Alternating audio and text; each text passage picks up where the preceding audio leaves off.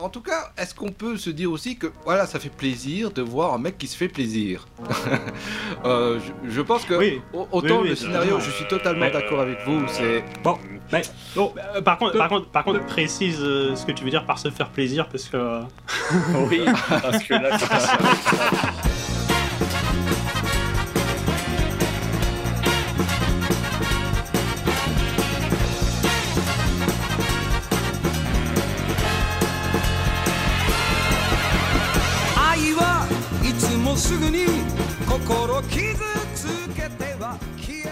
Et salut YouTube et bonnes vacances, de très bonnes vacances à ceux qui peuvent en passer, parce que oui, la situation est toujours un peu compliquée. Donc bon, on espère quand même que vous pourrez un peu profiter du soleil dans votre jardin, si on a du soleil, parce que là aussi la situation est un peu compliquée. Mais c'est pas grave, parce que dans le pire des cas, vous pouvez toujours profiter de notre podcast, de Freakcast, avec moi, votre hôte, le seul, l'unique Arknea. Et je suis accompagné du magnifique Nokidei. Coucou tout le monde. Magnifique, magnifique. Du fantastique Pamancha. C'est moi, magnifique également. Et de l'unique en son genre, Daisu. Oui, il fait chaud, j'ai chaud. Voilà. Il est chaud, et il est magnifique. Et aujourd'hui, donc, édition un peu spéciale de notre podcast où nous allons parler de 4 films en rapport avec les vacances et surtout la plage. C'est pas beau la vie ? Incroyable. Oh, moi, je suis pas méga fan de la plage, mais c'est vrai que la vie, elle est pas mal. Oui, oui, oui, mais c'est... Il fait chaud. Et du coup, très belle sélection. Nous avons Les Dents de la Mer, pour commencer. Badam. Après, nous parlerons... Badam.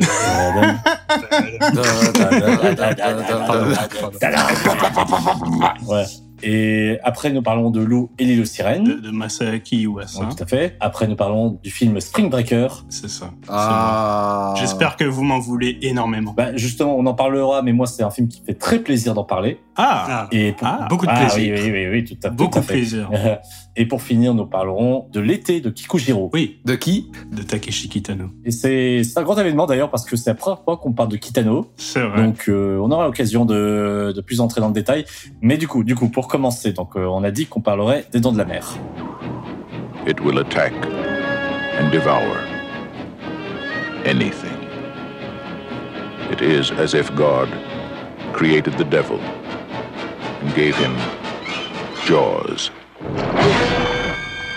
Est-ce que quelqu'un veut faire un petit résumé du film ? Alors, vu que c'est toi qui l'as proposé, Arknea, bah, je propose que tu fasses le résumé.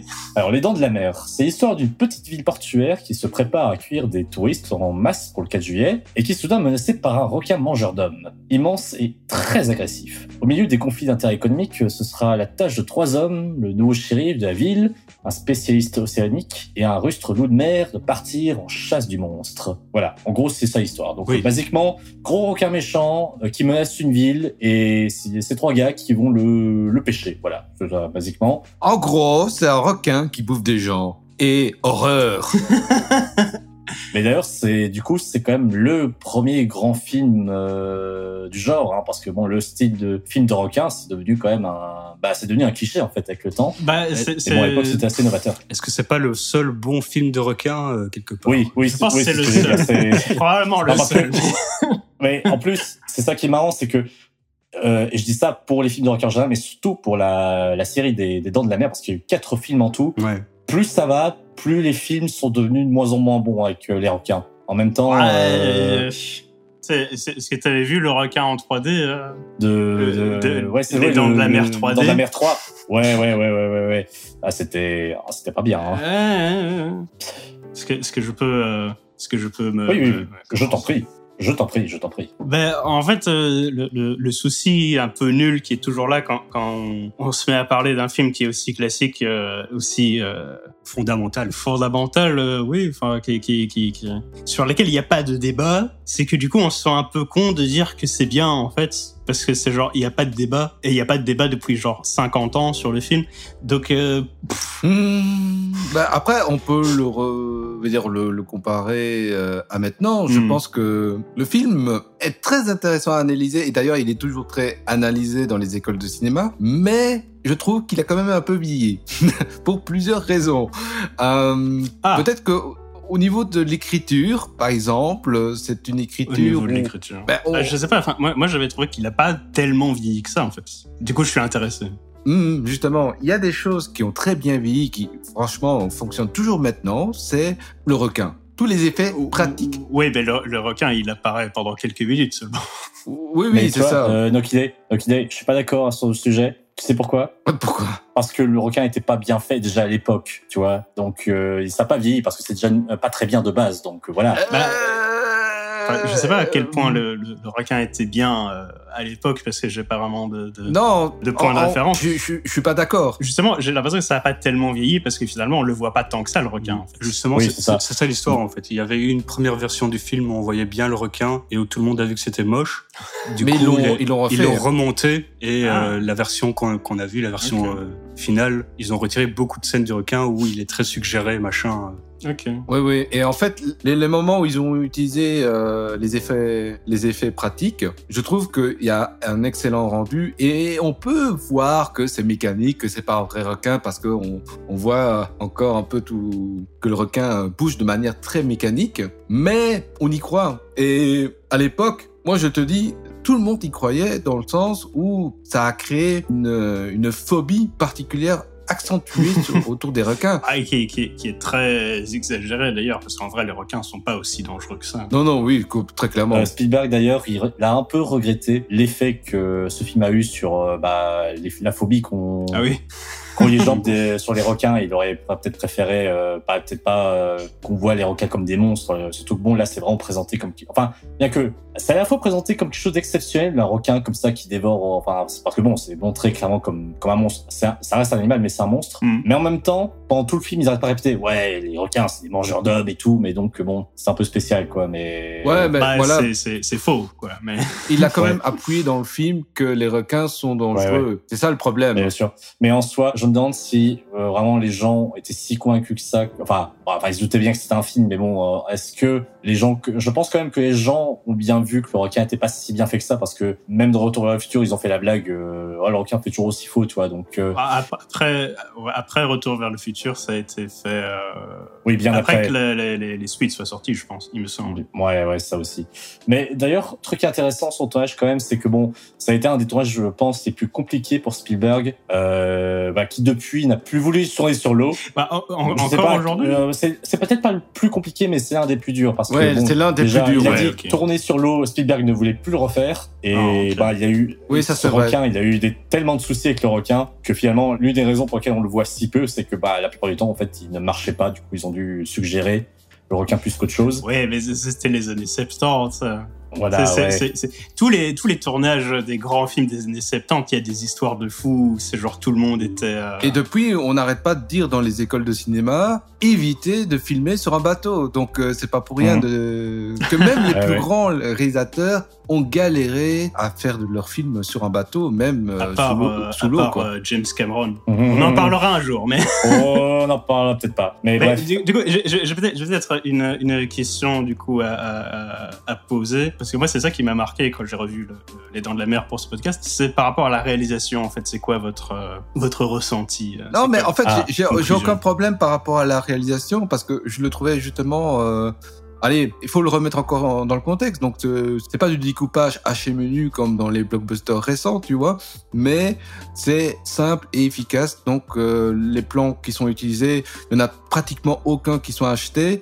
Et ils essayent toujours de créer un certain dynamique à l'image qui est toujours très intéressant à analyser quand tu vois un peu les mouvements. Un personnage qui apparaît en plan américain et puis se rapproche de la caméra et finit le dialogue en plan serré.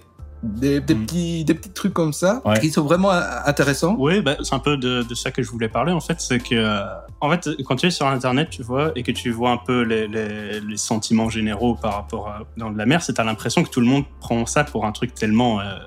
quelque part, quelque chose de tellement acquis, en fait. Ça a une réalisation tellement particulière où, effectivement, c'est pensé de manière à être... en fait, une réalisation très économe au niveau des plans, tu vois. Il n'y a jamais... Enfin, de mémoire, je pense qu'il n'y a pas une discussion où c'est champ contre champ. Normalement, on fait toujours un plan bien construit dans la longueur pour laisser l'espace aux acteurs de parler... à leur rythme et en fait de les laisser instaurer le rythme de la scène quelque part. D'ailleurs, il y a un mot, donc il y a beaucoup de two shot, voire de three shot. Donc ça, c'est dans le langage de technicien, ça veut dire qu'on prend les deux personnages dans le plan ou trois personnages dans le plan. Il y a souvent ce genre de scène, alors que maintenant, on ferait bêtement champ contre champ.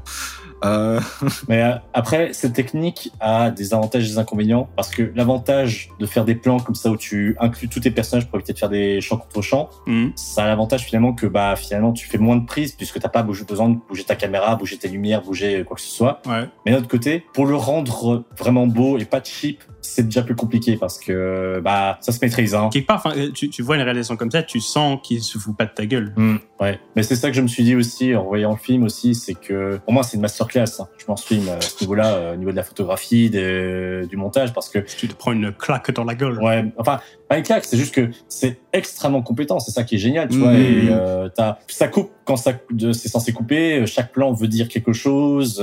Il y a pas besoin de faire. Enfin, les mouvements de caméra ont du sens. Il y a du foreshadowing partout, il y a du sens partout, donc franchement, je trouve ça génial, quoi. Franchement, de faire, c'est simple, mais c'est vraiment efficace, quoi. Donc ça, je pense que n'importe qui s'intéresse au cinéma, il doit regarder ce film, ne serait-ce que pour sa réalisation, franchement. Et je vais dire pourquoi c'est tellement bien fait, c'est parce que Spielberg, il s'est inspiré de grand-papa Kurosawa, et à l'époque, Kurosawa était l'un des premiers réalisateurs à offrir justement des films extrêmement économes et extrêmement dynamiques à la fois. Donc, quand on s'inspire des plus grands, forcément, on arrive à une certaine technique maîtrisée, avoir une certaine compétence en la matière. Quoi. Oui, bah, en fait, c'est intéressant que tu parles de ces trucs de filiation, parce qu'en fait, moi, en voyant un peu ce style de réalisation très économe, moi, j'avais un peu pensé, par exemple, Bong Joon-ho, en fait, aussi, oui. Qui fait un peu ce truc, comme tu avais décrit, hein,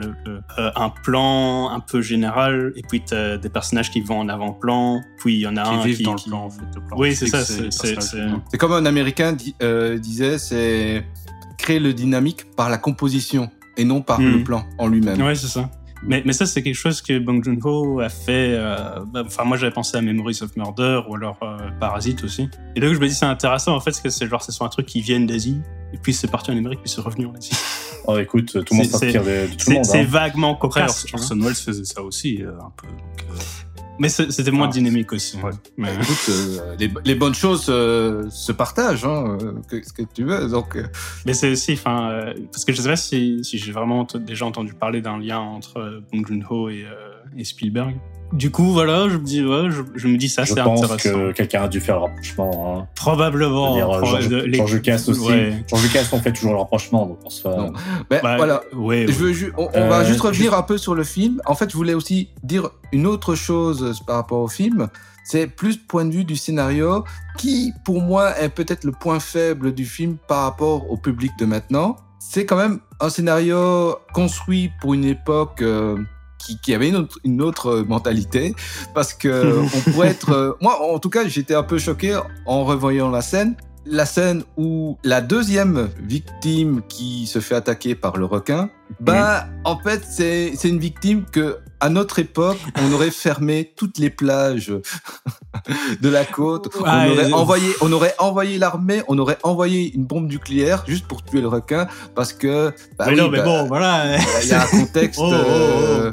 beaucoup plus... Ça gâche pas le film non plus. Non, ça ne gâche pas... Je vois ce que tu veux dire, mais ça gâche pas le film. Quand le requin tue un gamin, quoi. Bah, tu sens que les personnages secondaires sont complètement OSEF, servent vraiment plus à bloquer...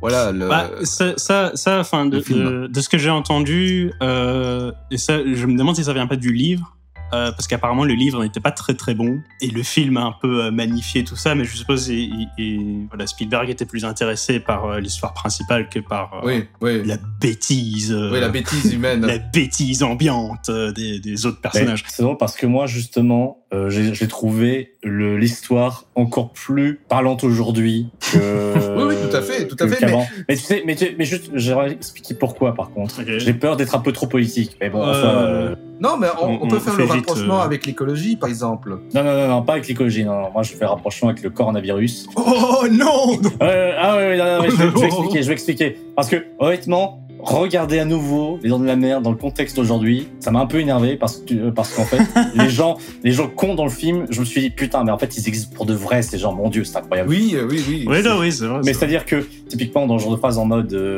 c'est avec le maire qui est en mode, non, mais tu vois, tu cries Barracuda, les gens, ils sont juste en mode quoi, alors que bon, si tu cries requin, la panique totale, tu vois. Et t'as les gens, t'as ce débat entre, ouais, est-ce qu'il faut fermer les plages, ou les plages, ou est-ce qu'il faut pas le faire, voilà, bon, ça, on peut faire un rapprochement avec les masques, par exemple, et le vaccin. Finalement, ce truc, je me suis dit, à l'époque, le méchant, c'est le gros capitaliste qui veut ouvrir les plages malgré tout pour mettre les gens en danger. Et les gens se plaignent parce que c'est genre, oui, vous ne pensez pas en sécurité, vous n'avez rien fait.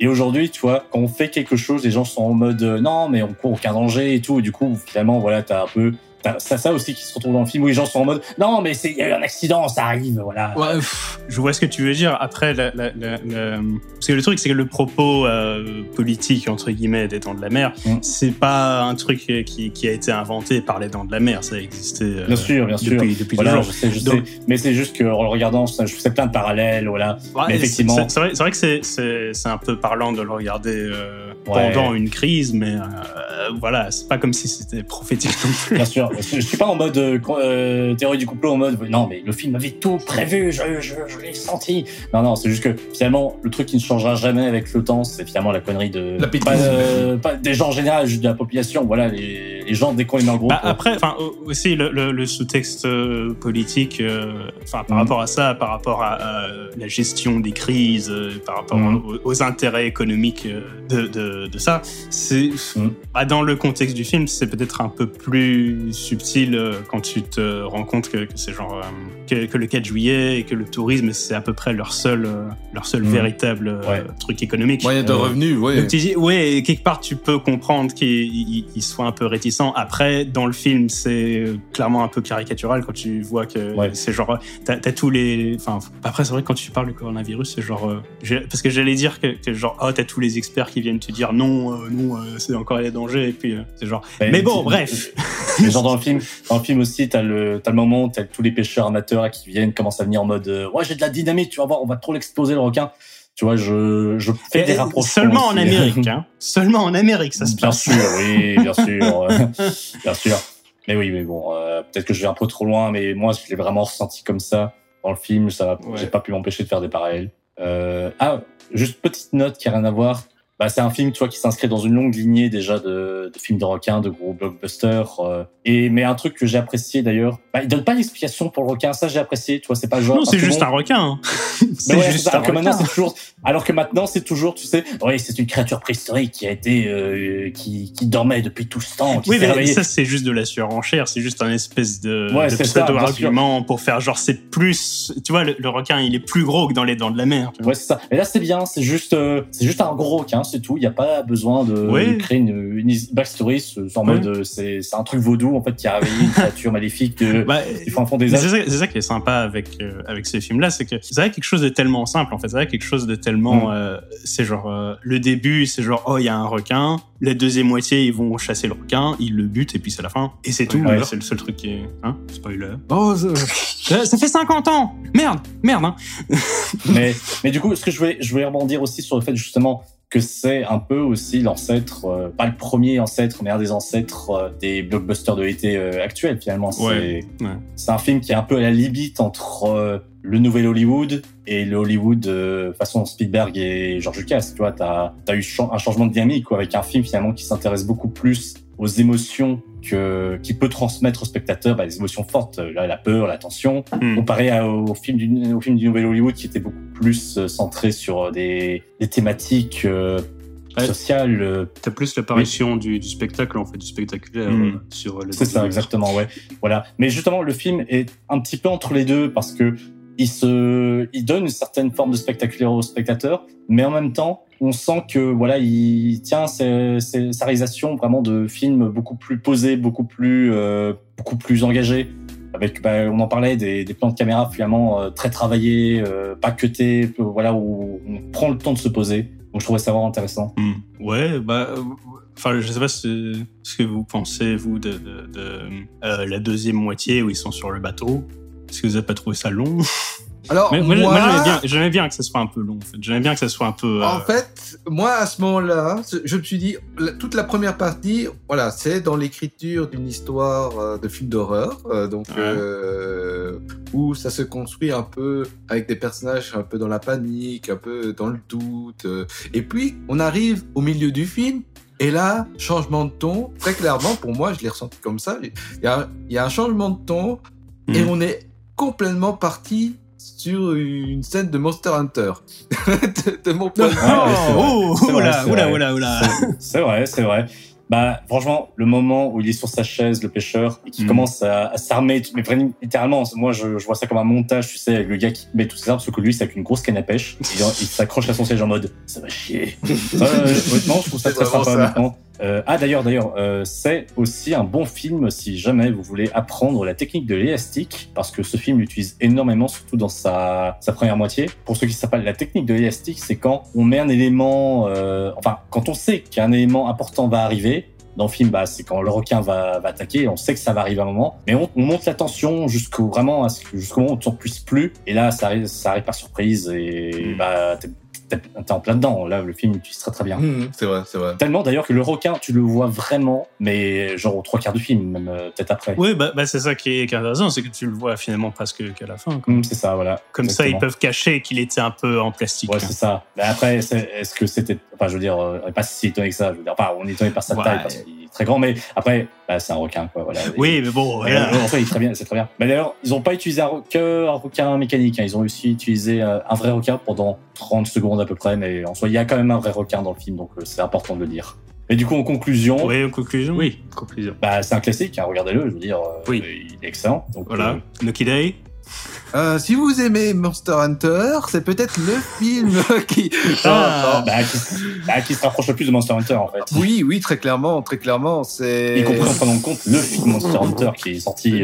D'ailleurs, cette année. C'est triste que le film Monster Hunter ne s'inspire pas beaucoup de l'étang de la mer, alors qu'il devrait. Ouais, tout à fait. Ok. Ma conclusion, c'est bien. Des sous ? Non, c'est bien. Bon, voilà. C'est belle, c'est bien. Ah bah, il approuve. On a 4 films dans contraste, désolé si on est un peu. Tant de choses à parler. Est-ce qu'on a besoin de continuer à dire que c'est bien Les Dents de la Mer, je pense. Voilà. On peut le redire une deuxième fois, c'est bien. C'est bien. J'ai dit 4 fois, c'est bon. Ok, c'est bon. Voilà. Du coup, prochain film, Loup et l'île aux sirènes.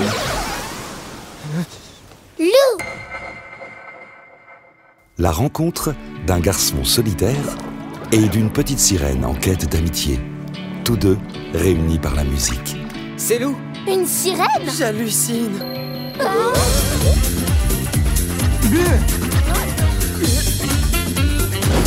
Ok, du coup c'est moi peut-être que je devrais présenter le film suivant qui est Lou et l'île aux sirènes, réalisé par le grand, l'incroyable... peu célèbre malgré le talent, Masaaki Yuasa, qui pour moi est peut-être le plus grand réalisateur d'animé pour l'instant. Miyazaki n'est pas encore mort, hein, attention. Non, bien sûr. C'est ce que tu dis. non, bien sûr. Donc voilà, Masaaki Yuasa revient avec un film d'animation pour toute la famille, contrairement à ses autres œuvres précédemment, parce que il n'est pas tout à fait tout le temps dans ce domaine-là. On est dans une œuvre complètement colorée et joyeuse qui nous raconte l'histoire de Kai, dont c'est pas le personnage de Dragon Quest, mais bien un ado tout à fait normal, c'est-à-dire déprimé. Déprimé et sans repère, il sait pas quoi faire sur son petit village de pêcheurs et décide éventuellement de faire partie d'un groupe de musique avec de ses camarades. Il fait la rencontre par la suite sur une île d'une sirène. Et là, carabistouille, il se passe plein de choses. Carabistouille. Ok. Je pense vrai, techniquement c'est une carabistouille mais enfin. Voilà, donc que dire par rapport à ce film? Déjà, si je peux commencer à dire mon avis, comme ça je lance les débats. Je trouve que voilà, encore une fois, on est avec un réalisateur qui est passionné d'animation et qui a vraiment envie de nous faire partager sa passion. C'est très très bien réalisé, c'est joli, c'est très bien animé, c'est quand même bien mieux foutu que la plupart des animés qu'on regarde à l'heure actuelle. Donc moi je dis ça parce que je suis déjà un grand fan d'animés et de films d'animation japonaise. Donc je peux dire très clairement que c'est un film à voir, mais pour toute la famille. Encore une fois, je reviens avec ça là-dessus. Je pense que pour toute la famille. Ouais, je pense qu'il est impossible de mettre une interdiction dans ce film. Non, il faut. Ça peut même intéresser un grand public. Et c'est un film qui peut paraître bizarre au premier abord quand on voit le thriller. On ne sait pas trop si c'est une adaptation de La Petite Sirène. Non, et heureusement, je dirais même, ce n'est pas une adaptation de La Petite Sirène. C'est, disons, voilà, une histoire écologique, une histoire politique. Et je pense que c'est surtout une histoire, on va dire, qui est très proche à un style Ghibli. Ouais, Ghibli, je sais pas. C'est peut-être un espèce de remake spirituel de Ponyo, mais avec des choses qui se passent dedans. Mais Non, mais en fait, l'histoire, en tout cas, ça pourrait bien aller dans un éditeur comme chez Ghibli, quoi. Oui, mais avec une autre réalisation. Enfin, oui, vas-y.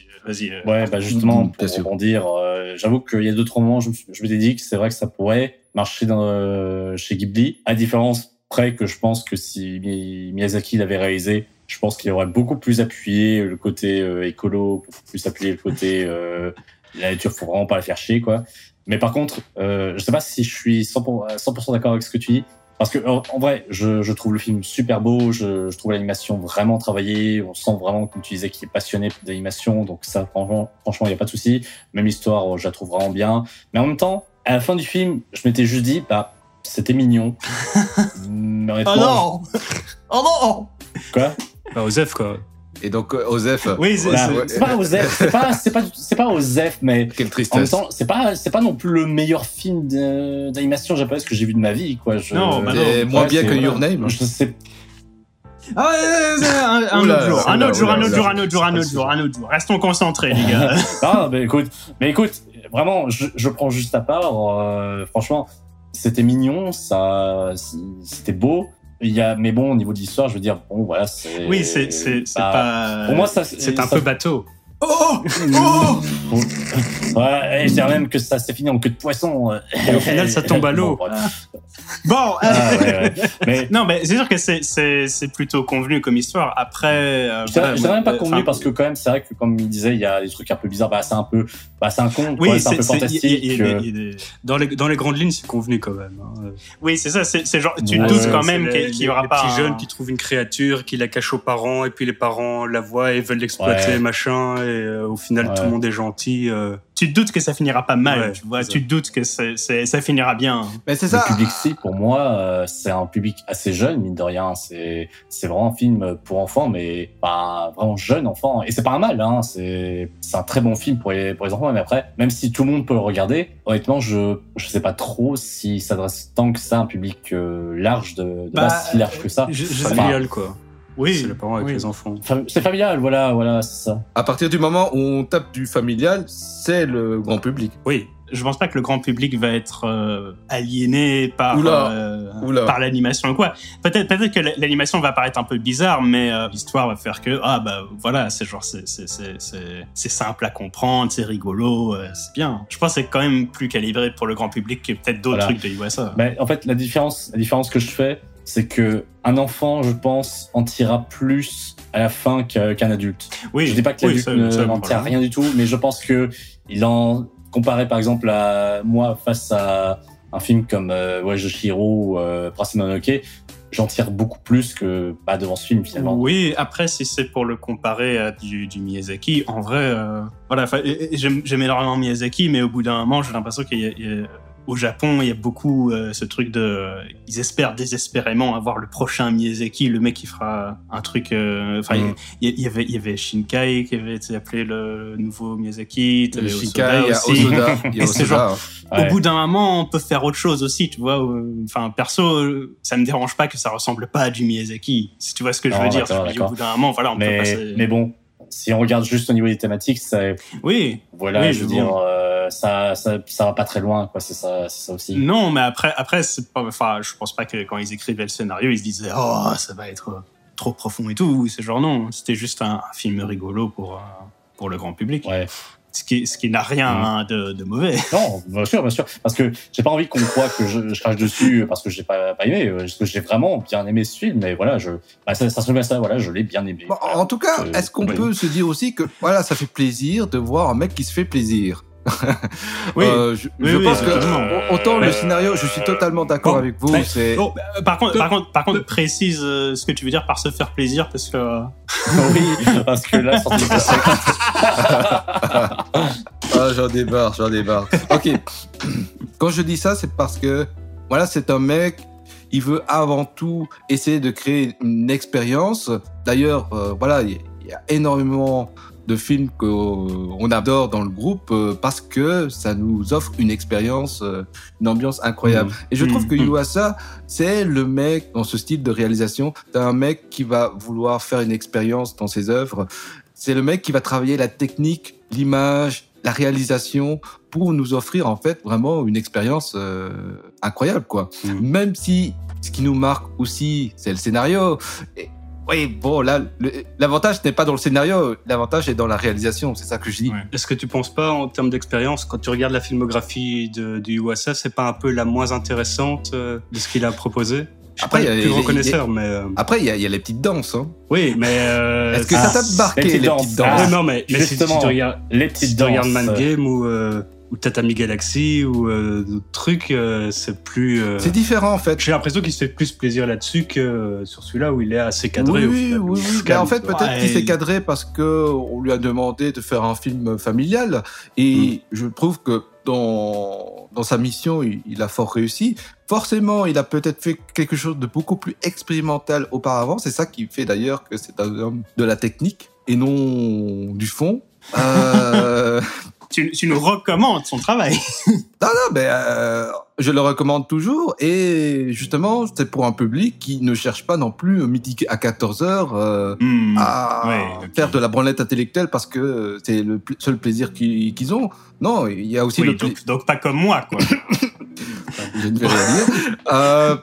Mais en tout cas, si vous êtes curieux de voir le travail, les autres œuvres de Yuasa, foncez. Faites attention de tomber sur lequel, parce que justement, c'est un mec, il va vous faire des trucs, mais giga hardcore, où ça parle... Comme Mind Game, ou... Mind Game, Devilman... La série Ping Pong qu'il avait fait aussi. Après, voilà, Ping Pong, c'est une tranche de vie, c'est mignon, voilà, c'est... Oui, mais ils font du ping-pong, quoi. Oui, mais... C'est intense quand même, cette série. Mais le ping-pong, c'est très intense. Malgré tout ce qu'on en dit. Bah, tu vois, tu parlais d'expérience. Honnêtement, ces animations de ping-pong, je les trouve beaucoup plus intéressantes, personnellement beaucoup plus intéressantes, et ça me transporte plus, honnêtement. Donc voilà, transporte plus que dans Lou, c'est ça. Ouais, c'est ça. Et c'est vrai que Devilman aussi, ça m'a quand même bien transporté, hein, quand il se lâche au niveau de l'animation, avec les démons. La scène de danse. Justement, les scènes de danse, ça m'a plus sorti qu'autre chose du film. Ah bon? Parce que, honnêtement, quand je voyais le film, par exemple, à la première danse, j'étais en mode, c'est un autre réalisateur qui a pris le contrôle du film? Non, c'est okay, très clairement lui. Non. Parce que... mais autant, oui, c'est clairement lui, mais en même temps, ce truc que je pensais, moi, c'était les vieux cartoons, genre Popeye ou... oui, justement. Justement, parce que c'est un grand fan de ce style d'animation, et c'est une grosse... C'est un grand hommage qu'il fait à Popeye et à tous ces vieux dessins animés. J'ai trouvé ça bizarre. Tant mieux, dans un sens, si je trouve ça bizarre, mais... Enfin, voilà, moi, je vais être honnête avec toi. Moi, je me dis... je pense que si ça avait été un style le même du début à la fin, il n'y avait aucune variation, parce qu'il y a aussi des variations quand les personnages vont dans l'eau et dans le monde des sirènes aussi. Et dans les flashbacks aussi. Il y a 5 styles différents, moi. Oui, mais c'est ça. Mais ça, ça m'intéresse, tu vois. Ça, je me dis, oh. Parce que si ça avait été le même truc tout le temps, je me suis dit, oh, pff, en vrai, c'est, pour moi, c'est l'animation qui est le point fort du film. Voilà, peut-être que vous allez me dire, oh, c'est superficiel et tout. Enfin, voilà, je me dis, ça vaut le coup, au moins rien que pour ça. Bah, étant donné que je trouve pas que le scénario c'est le point fort du film, bah, je le décerne automatiquement, oui, à l'animation qui, oui, bah, ça, je vais pas l'enlever, ça c'est, l'animation est fantastique, hein, ça, je l'enlève pas jamais. Bah, le scénario est pas mauvais en soi, il est juste un peu oubliable, un peu classique, un peu, oui, bien sûr, basique, ouais, il est pas mauvais, donc. Ouais, parce qu'on a regardé plus de 800 films aussi, c'est difficile, hein, de nous surprendre. Ouais. Mais, en tout cas, si j'ai envie de sortir une scène particulière du film, voilà, je risque un peu de spoiler, c'est la scène du grand-père du héros qui se retrouve en mer.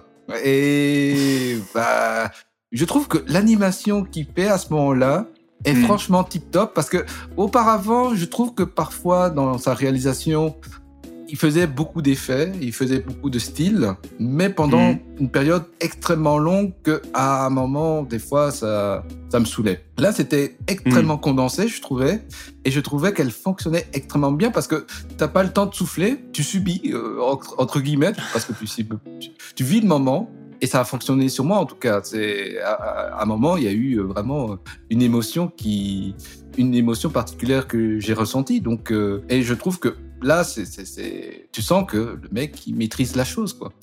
Ouais. Et je trouve que c'est une œuvre, on va dire, un peu oubliable, mais extrêmement bien maîtrisée, de mon point de vue. Bah, enfin, moi, de mon point de vue, en fait, j'ai plus l'impression que c'est un peu un espèce de condensé de résultats de ses expériences passées, en fait. C'est un peu un truc où c'est genre, il a fait plein d'expériences, il a tiré des résultats, il a un peu digéré le truc, et puis là, il essaye de le faire rentrer ces choses intéressantes dans un canevas un peu plus classique.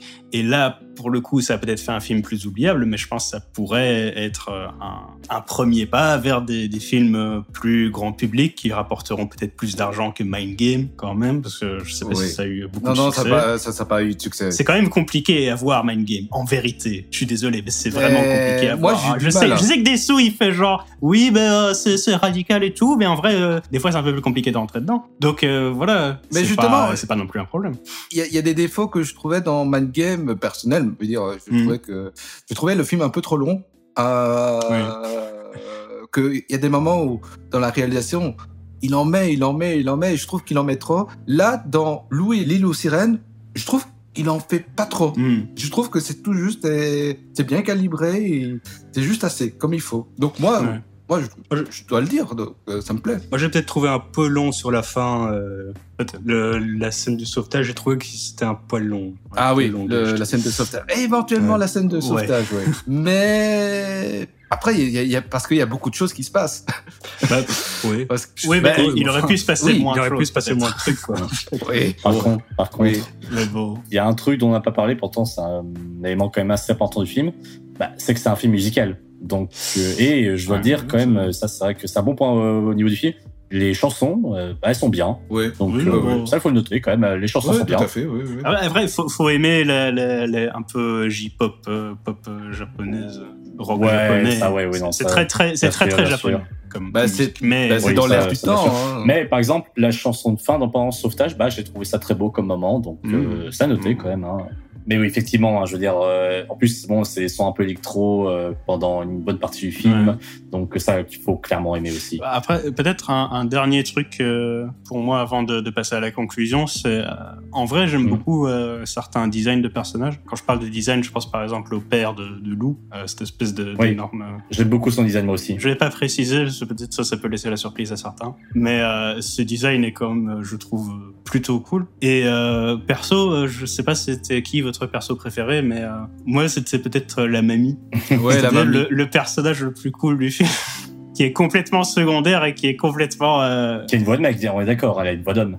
Oui, mais c'est genre, elle apparaît genre 2-3 fois pendant le film. Ouais. En plus, elle est trop badass. Elle a une conclusion à la fin. Et elle a une conclusion de fou. C'est genre, tu te dis, waouh, c'est trop dingue. T'es content pour elle, là. Même si, justement, pendant cette conclusion, on est un peu en mode, mais t'es un connard, en fait, non ? Les gens comprendront. On passe à la conclusion. Ouais. Moi, en conclusion, moi je dirais, franchement, faites-vous plaisir quand même. Hein, ouais, c'est quand même un bon film, c'est mignon. Si vous avez des enfants et que vous voulez les intéresser à l'animation japonaise, bah allez-y. Même en français, c'est bien, franchement. Donc n'hésitez pas. Ah, tu l'as vu en français, toi ? Non, je l'ai vu en japonais, mais par curiosité, un petit peu, ouais, en français, un petit peu. Okay, mais la VF est bien, donc okay. Ça y a pas de souci. Bon bah cool. Des sous ? Les enfants. Des sous, t'as compris. Oui, comme on a dit, hein, c'est très chouette au niveau de l'animation, un peu plus classique au niveau du scénar, donc c'est vraiment un film pour la famille, en fait. En fait, quand on disait dans la famille, il faut pas oublier le jeune ado de 16-17 ans, un peu edgy. Lui, il va peut-être pas aimer, tu vois, mais... Et lui, il n'a rien. Et pourtant, voilà, le personnage principal... Lui, il a besoin de grandir. Hein. Mais lui aussi fait partie de la famille, quand même. Il ne faut pas l'oublier. C'est bon, on regardera Spring Breakers pour lui juste après. Il fermera sa gueule.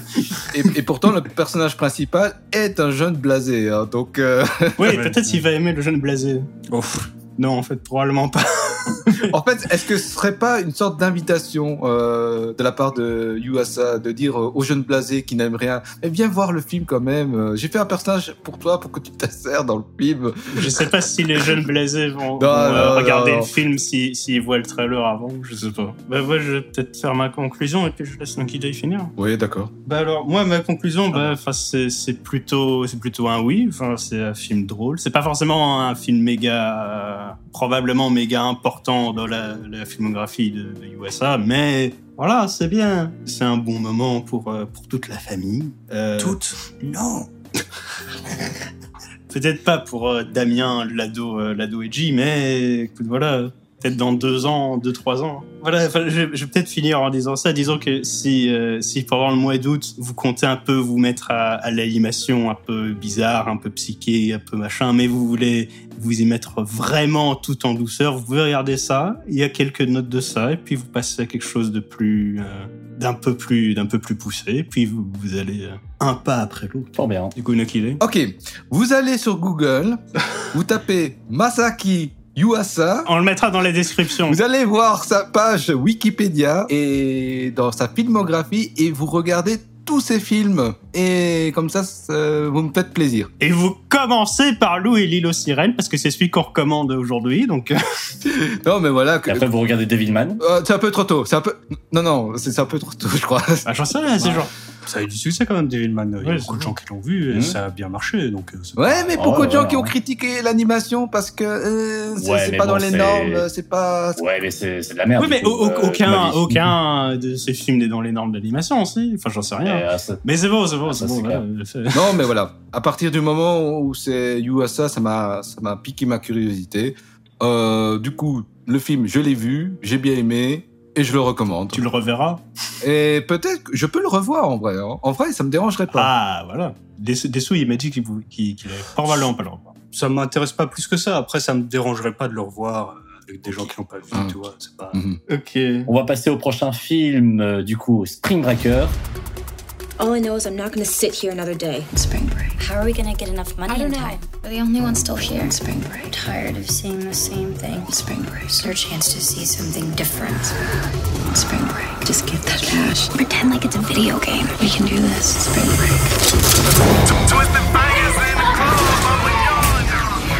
Ah, yes. Là, ça se voit pas, mais...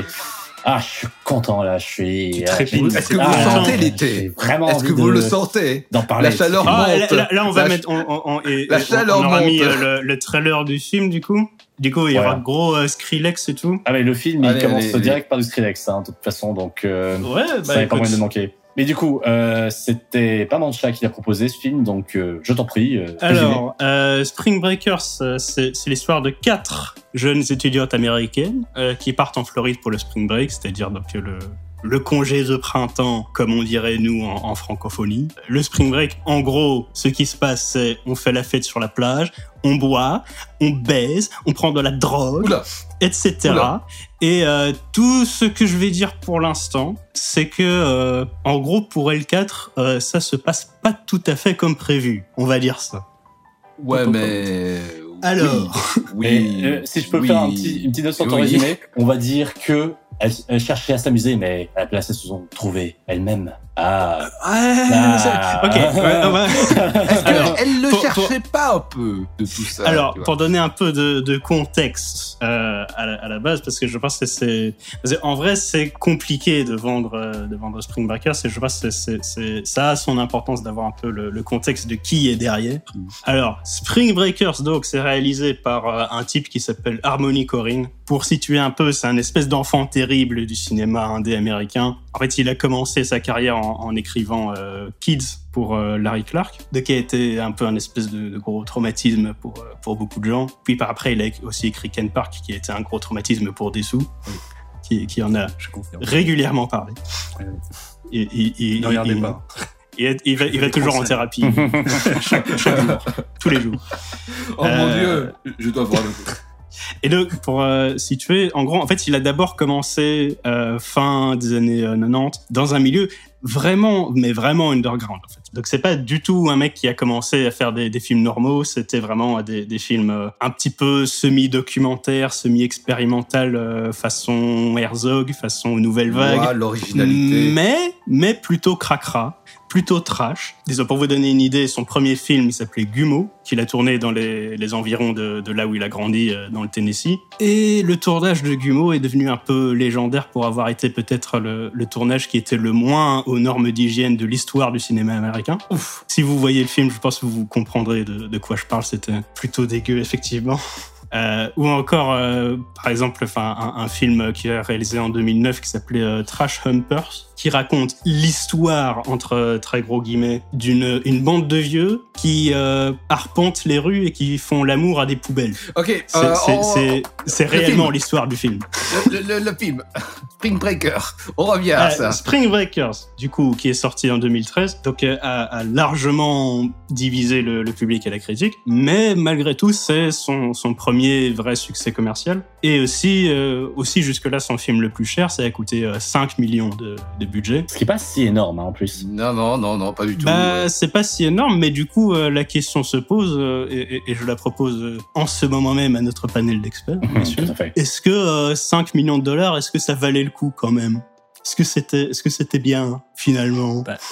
Et quand même, il y a Gucci Mane, je suppose qu'il a pris 1 ou 2 millions de probablement. Il a coûté moins cher que Gaston, hein, donc... Et à James Franco qui a pris 2 autres millions et puis il y avait le reste pour acheter des sandwichs pour les meufs de Disney et puis voilà. Non mais en vrai pour moi c'est étonnant qu'il ait pu faire ce film avec si peu de budget. Alors écoutez, voilà, c'est... Messieurs, quel est votre ressenti?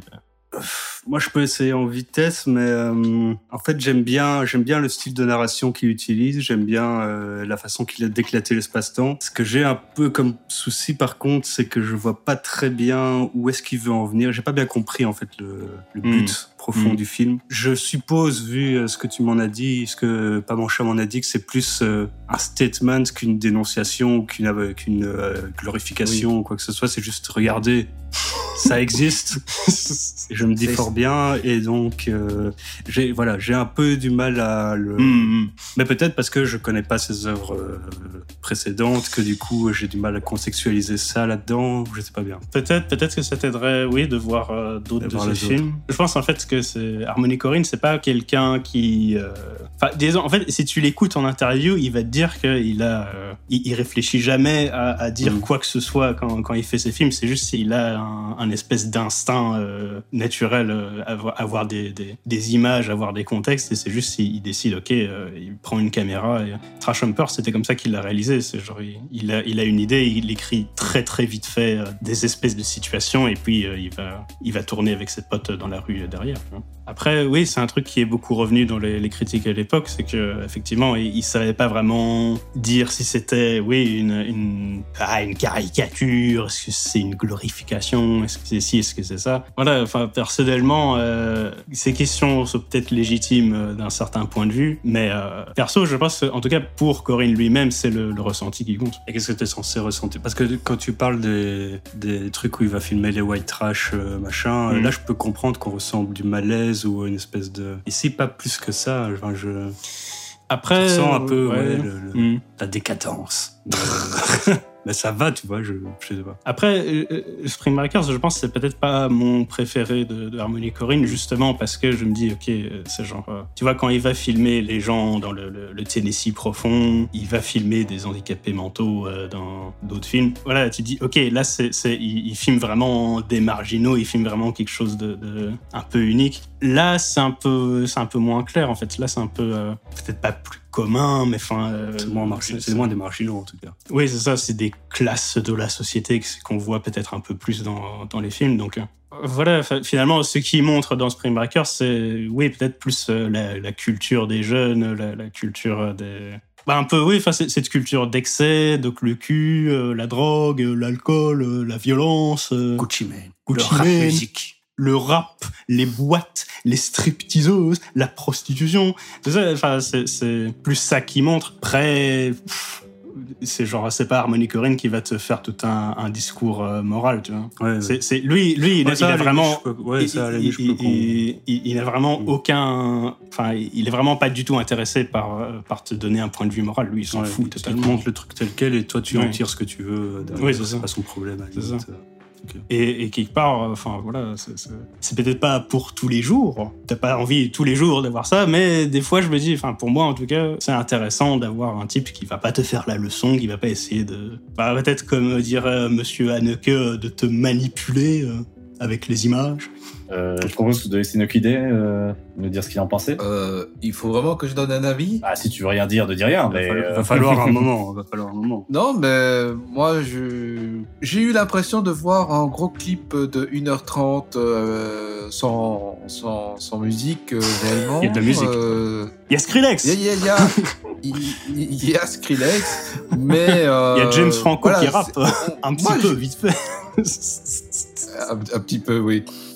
Non, mais en tout cas, je trouve que, voilà, on voit encore un réalisateur qui travaille beaucoup l'ambiance, qui travaille beaucoup ses idées de manière instinctive. J'ai pas détesté le film. Je m'attendais à ce que je déteste le film, mais finalement, j'ai...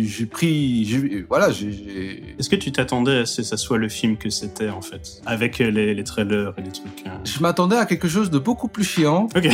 Finalement, c'est quelque chose de beaucoup plus léger et quelque chose que j'aime bien, en vrai, dans certains cinémas, léger, dans certains films. C'est pas léger non plus. Si, c'est totalement léger dans le propos. C'est une histoire... Ça finit par une grosse fusillade, quand même. Tu veux dire qu'il n'y a pas de propos, c'est ça que tu veux dire? Oui, bah en fait, okay. J'ai essayé un peu de voir ce qu'il voulait dire avant que je me renseigne en fait sur le réalisateur. J'ai essayé d'analyser le film en me disant, mais qu'est-ce qu'il veut dire par là? Pourquoi il a fait ça? Est-ce qu'il essaie de nous raconter quelque chose? Finalement, au milieu du film, je me suis dit, non, en fait, le film... peut rien nous raconter et qu'il faut juste prendre le film comme tel. Du coup, ça fait que c'est un film, pour moi... Voilà, c'est un film très particulier. C'est que, autant je n'ai pas été vraiment bouleversé, je n'ai pas été bouleversé en bien ou en mal. Disons, j'ai passé un bon moment. Ah, quand même. Voilà. Okay. Tu peux développer sur le bon moment. Ok, juste avant que le Kide développe, je tiens à préciser quand même que quand le Kide dit que le film est léger, je pense que je le décrirai pas comme léger du tout. Dans le sens où c'est très Spring Break, donc c'est très explicite sur le cul. La décadence, la drogue, la violence. C'est pas si violent. C'est pas. Il y a des fusillades, mais sans plus. Oui, mais je veux dire. J'ai pas dit que c'était mignon. Non, mais tu dis léger. C'est genre, on s'attend à ce que ça soit sympa, tu vois, mais c'est genre. Tu diras pas que la dernière scène soit une scène légère non plus. Ok, je vais le dire autrement. Ce n'est pas prise de tête. C'est ça que je voulais dire. Ok. C'est pas un scénario alambiqué. Non, c'est pas alambiqué. Après, tu vois, c'est l'inverse de Lou, où tu le regardes pas avec toute la famille. Là, ça va peut-être plaire à Damien, l'ado Edgy. Et encore seulement s'il est arty, je pense. D'ailleurs, j'ai pas dit que Spring Breaker était un film familial, non plus. Non, mais c'est juste, tu dis léger, du coup. Bien sûr. Oui. Non, je précise léger dans le rapport de la réflexion. Oui, ok. Donc, ça dépend parce que les personnages intérieurement, on peut se dire tiens, pourquoi cette fille-là se barre, pourquoi cette fille-là reste, tu vois. Qu'est-ce que ça raconte sur ce personnage-là ? Tu peux avoir une réflexion sur ces personnages, en réalité. Hein. Et qu'est-ce que ça raconte sur cet aspect-là ? Bah, tu vois que la petite religieuse, dès qu'elle est face à ce milieu un peu... dès qu'elle est face à Riffraff, à James Franco, elle se dit « Oulala, c'est pas pour moi du tout ». Par contre, t'as les deux autres qui en fait, n'attendaient que ça quasiment, qui sont, tu vois, qui sont fascinés directement par ce type et qui se laissent embarquer tout de suite. Ouais, mais c'est dû à leur personnalité et leur caractérisation de personnage. Oui. Donc c'est une suite logique de choses. C'est une suite logique, mais tu peux les lier à une espèce d'archétype, tu peux les lier à une espèce de une sorte de personnalité qu'on peut retrouver dans la société de manière plus générale. Je sais pas si on peut les considérer comme des espèces de sociopathes, mais clairement, parce que ça dit quelque chose sur l'ennui des jeunes de banlieue, enfin, à l'américaine. Donc les banlieues américaines, c'est pas les jeunes de banlieue américaine, c'est les jeunes qui se font chier dans leur petit pâté de maison. Oui, c'est ça. C'est pas les mêmes banlieues. Quand je dis jeunes de banlieue, bref. Sois un peu plus précis. Bah, c'est les petites privilégiées qui vont dans les bonnes écoles, qui se font chier, qui sont là à vivent dans les quartiers calmes à l'américaine, les quartiers blancs.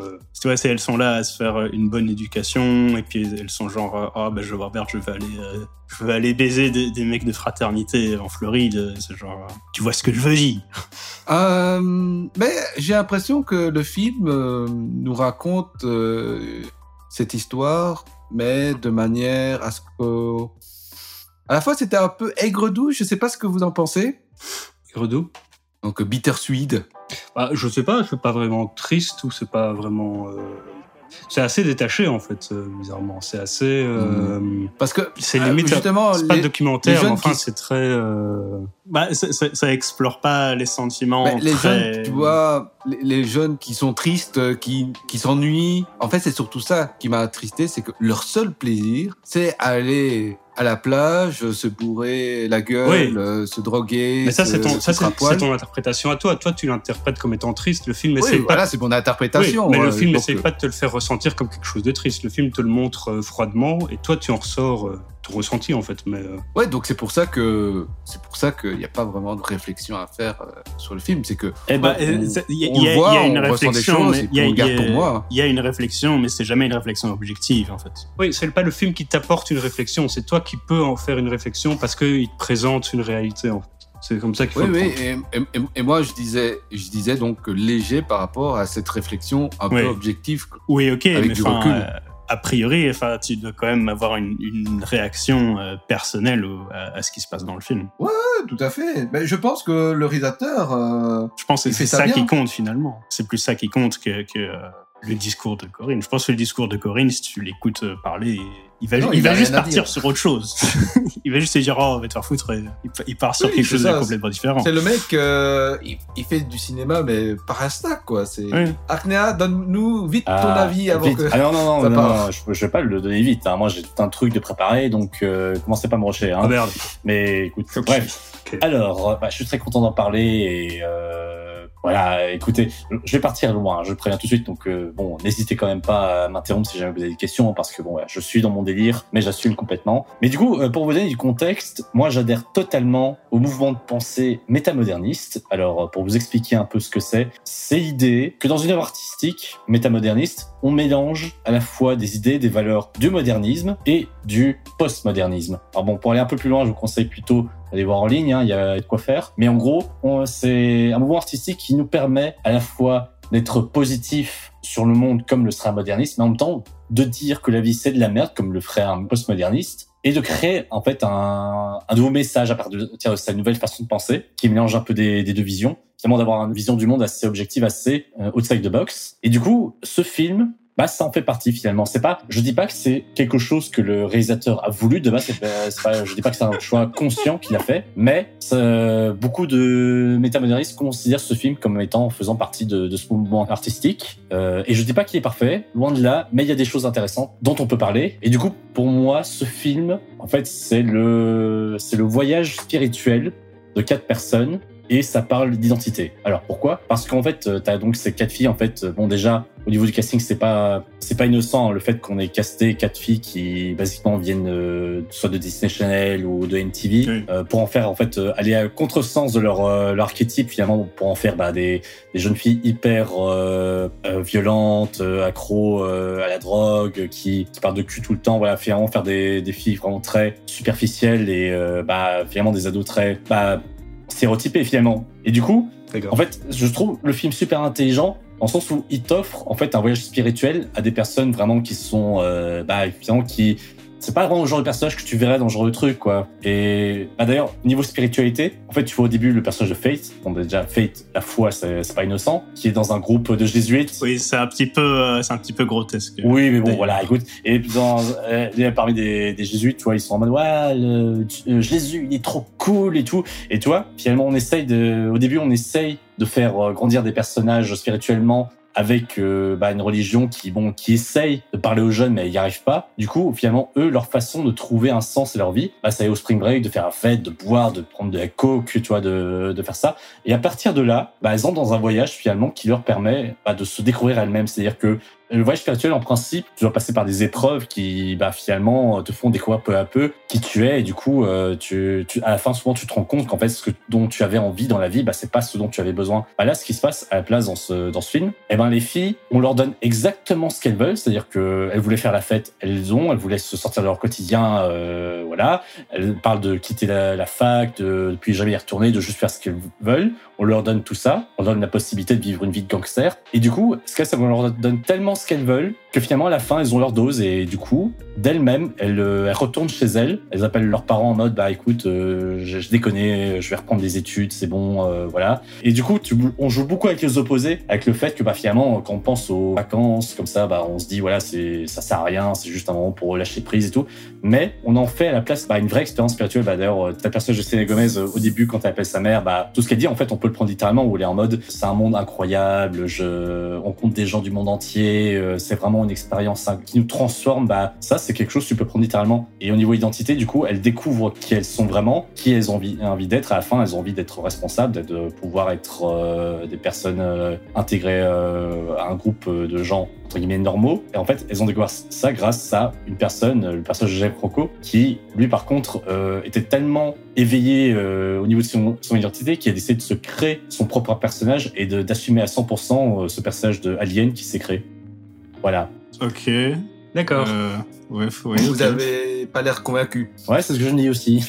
C'est ça qui est un peu ambigu, c'est que je suis convaincu par l'interprétation. C'est juste, j'ai l'impression que limite, tu parlerais presque d'un autre film, en fait. Non, mais c'est ça qui est génial avec ce film, c'est que ça a l'air léger, mais il y a vraiment quelque chose, je te jure. Il y a vraiment un message comme ça sur l'identité et la spiritualité. Non, mais je te crois. Le truc, en fait, c'est que... En fait, le film est raconté mais d'une manière très éclatée, tu vois. C'est une espèce de montage constant d'images un peu hors du temps. Ça a un côté très éthéré. Je pense que t'as raison, c'est un film très, très spirituel, mais... j'ai presque un peu de mal à considérer que ça a une interprétation aussi carrée, en fait. J'ai l'impression que quand tu en parles comme ça donne l'impression que c'est un scénario très très réfléchi et très très c'est genre ok, en fait c'est tellement ironique et tout, mais c'est honnêtement genre... ce qu'il y a, c'est que comme je disais, je suis parfaitement conscient que le réalisateur n'a sûrement pas pensé à tout ça de base, et ça se trouve le film est un accident total, mais tel qu'il est, honnêtement je trouve qu'on peut le considérer comme ça. Ouais, après je peux te dire enfin, je le sais parce que j'ai été voir un peu, j'ai retrouvé le script original et j'ai un peu regardé des interviews de comment ils ont fait. Je pense que je peux te dire que en gros, le film a été conçu au montage. Par exemple, tu parlais de la scène où tu as Faith, donc Selena Gomez, qui parle à ses grands-parents au téléphone, et les gens oui, oh là là, c'est tellement beau. Je crois que c'est dit elle-même, c'est genre c'est l'endroit le plus spirituel où il ait jamais été. Et dans le script, en fait, c'était beaucoup moins ambigu, c'était limite elle fait un clin d'œil à la caméra, genre je me fous un peu de leur gueule, tu vois. Mais en vrai, je pense que ça marche mieux quand c'est honnête, tu vois, quand c'est presque pour de vrai, parce que c'est genre tu te dis oui, mais enfin, c'est pas vraiment spirituel, c'est juste elles prennent de l'alcool, ouais, elles font la fête. Ouais, d'accord, mais est-ce que c'est pas comme ça finalement, bah, que les gens se trouvent aussi, hein, dans un sens, hein, est-ce que c'est pas une façon comme une autre de communier, hein. Bah, c'est comme ça qu'ils se trouvent. Après, voilà, peut-être que c'est ça en fait aussi, c'est que j'ai l'impression que tu ressors de ça quelque chose de très positif. Mm-hmm. Enfin, ah, ça c'est clair. Ouais. Je me dis si c'est ça qu'il faut faire pour se trouver. Peut-être pas une bonne chose. Enfin, ces filles deviennent des criminels, concrètement. Ouais. Mais justement, je trouve le film intéressant parce que justement, c'est une façon aussi de briser les codes. Finalement, c'est tu te trouves spirituellement en devenant criminel. Voilà, c'est une opposition totale. Je veux dire, c'est une opposition totale. Mais après, voilà, comme je disais plus tôt, il y a pas de, enfin. Korine ne s'attend pas à ce que tu ressortes avec une interprétation qui aura essayé de te foutre dans le crâne. Donc, tu vois quelque chose de positif, c'est bien. Après, voilà, je pense que c'est... Pour moi, si c'est un truc où c'est genre... Il y a un message sur l'identité, c'est le métamodernisme, il faut se trouver dans des choses comme ça, je me dis, oui, c'est un peu plus négatif, alors. Bah, c'est que... Ouais, c'est ça que je me dis, c'est, à partir du moment où tu veux trouver une morale au film, je me dis, oui, mais du coup, c'est négatif, en fait, finalement. Dans quel sens? Enfin, tu veux dire dans le sens où il faut aller dans des extrêmes pour pouvoir se trouver, c'est ça? Oui, enfin, quelque part, dans le sens où si tu le prends dans un contexte social, c'est sur des filles qui sont dans une culture tellement un peu vide, un peu nihiliste, que, voilà, la seule manière qu'elles ont de trouver... Leur propre identité, c'est d'aller dans les excès, mais des excès qui virent dans l'immoral total. Mais je trouve ça intéressant, justement, comme idée, finalement, de trouver quelque chose de vraiment vrai, d'honnête, d'authentique, dans une culture qui se base vraiment sur l'apparence, sur les excès. Parce que finalement, c'est un peu ça le message du film, quand tu vois Faith qui est dans un groupe de religieux, mais tu sais qu'il n'est pas du tout intégré parce que finalement, ça fait pas partie de sa culture. Bah, justement, là, je verrais bien le réalisateur, tu sais, se dire, bah, écoute, vu que les jeunes, ils s'écoutent pas, bah, on va leur parler dans une langue qui leur convient, tu vois, et je dis pas que c'est ce qu'ils pensaient. Mais je sais pas, je pense qu'elle est quand même sensible. Elle est sensible, c'est la plus sensible du groupe. Enfin, hein. Mais tu vois, justement, c'est intéressant de se dire, voilà, même la plus sensée du groupe, bah voilà, Jésus, ça lui parle pas, il faut pour ça qu'elle passe par autre chose, tu vois. Ah, mais je sais pas si elle se barre dès qu'elle voit... Ouais, c'est ça, mais parce que justement, c'est la plus sensible. Dès qu'elle voit les dents de James Franco, elle se barre. Honnêtement, pour moi, l'image qui m'a convaincu de me dire que vraiment le film voulait dire plus que ce qu'il pourrait laisser passer en apparence, c'est la scène avec le piano, où tu sais, c'est vraiment, je pense que cette scène a été vraiment faite juste pour qu'on ait un beau visuel, mais tu vois, c'est la scène James Franco qui est sur un piano, les filles après qui ressortent avec des cagoules roses en mode gangsta, avec des mitraillettes. Ah, en mode Pussy Riot. C'est ça, et surtout, qui après se met à chanter une chanson de Britney Spears.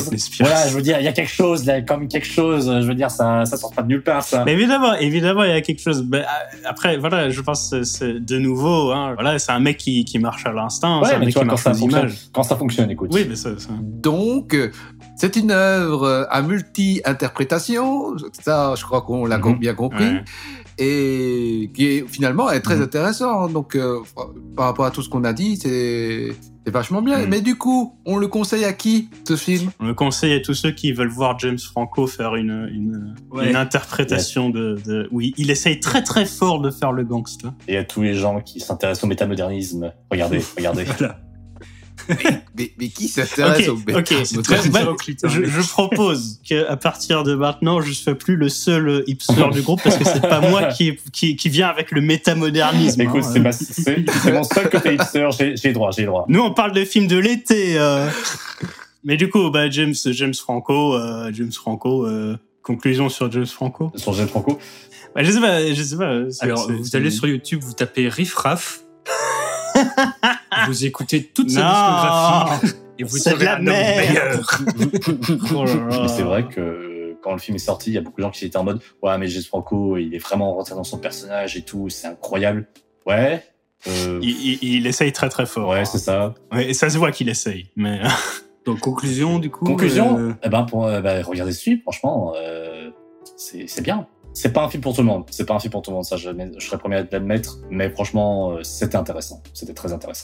Est-ce que tu serais intéressé par voir d'autres films du mec dans le futur, pour d'autres podcasts? C'est que je m'intéresse aux films, je m'intéresse pas tant que ça aux réalisateurs, donc ça je ne sais pas. C'est vrai. Ah. Aïe, je te ferai en voir. D'accord, ok. Non mais vas-y, dessous, et puis après je terminerai. Bon, je vais très vite alors. Oui, comme j'ai dit, c'est vraiment très intéressant.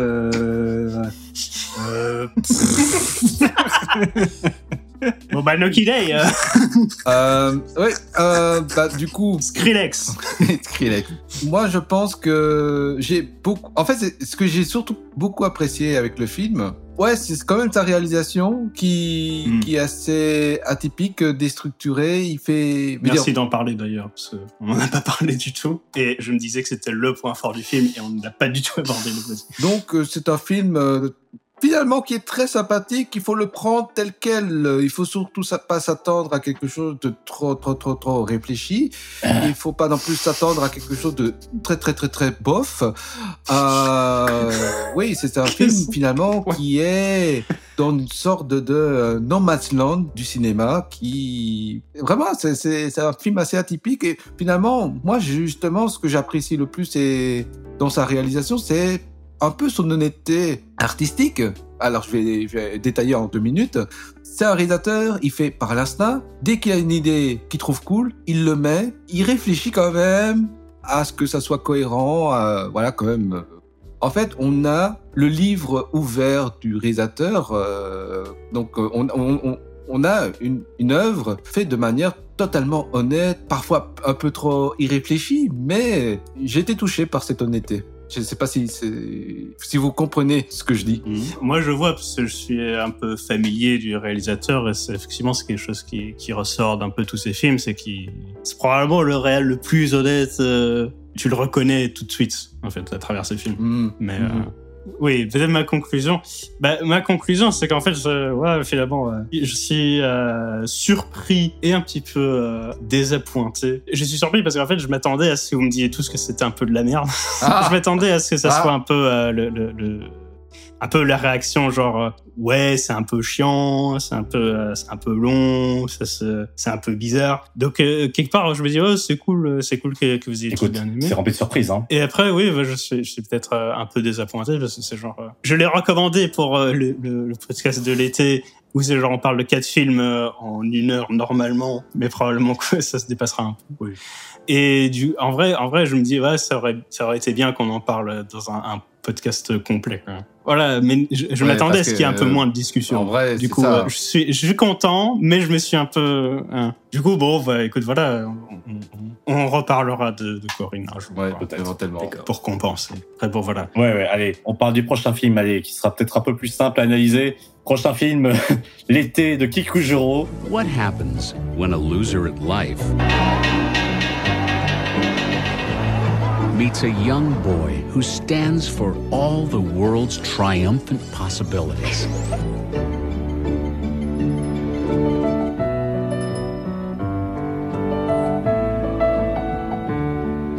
Proposé par Desu, oui tout à fait. Du coup, petit résumé s'il te plaît. Donc l'été de Kikujiro, c'est un film réalisé par Takeshi Kitano, qui est un japonais.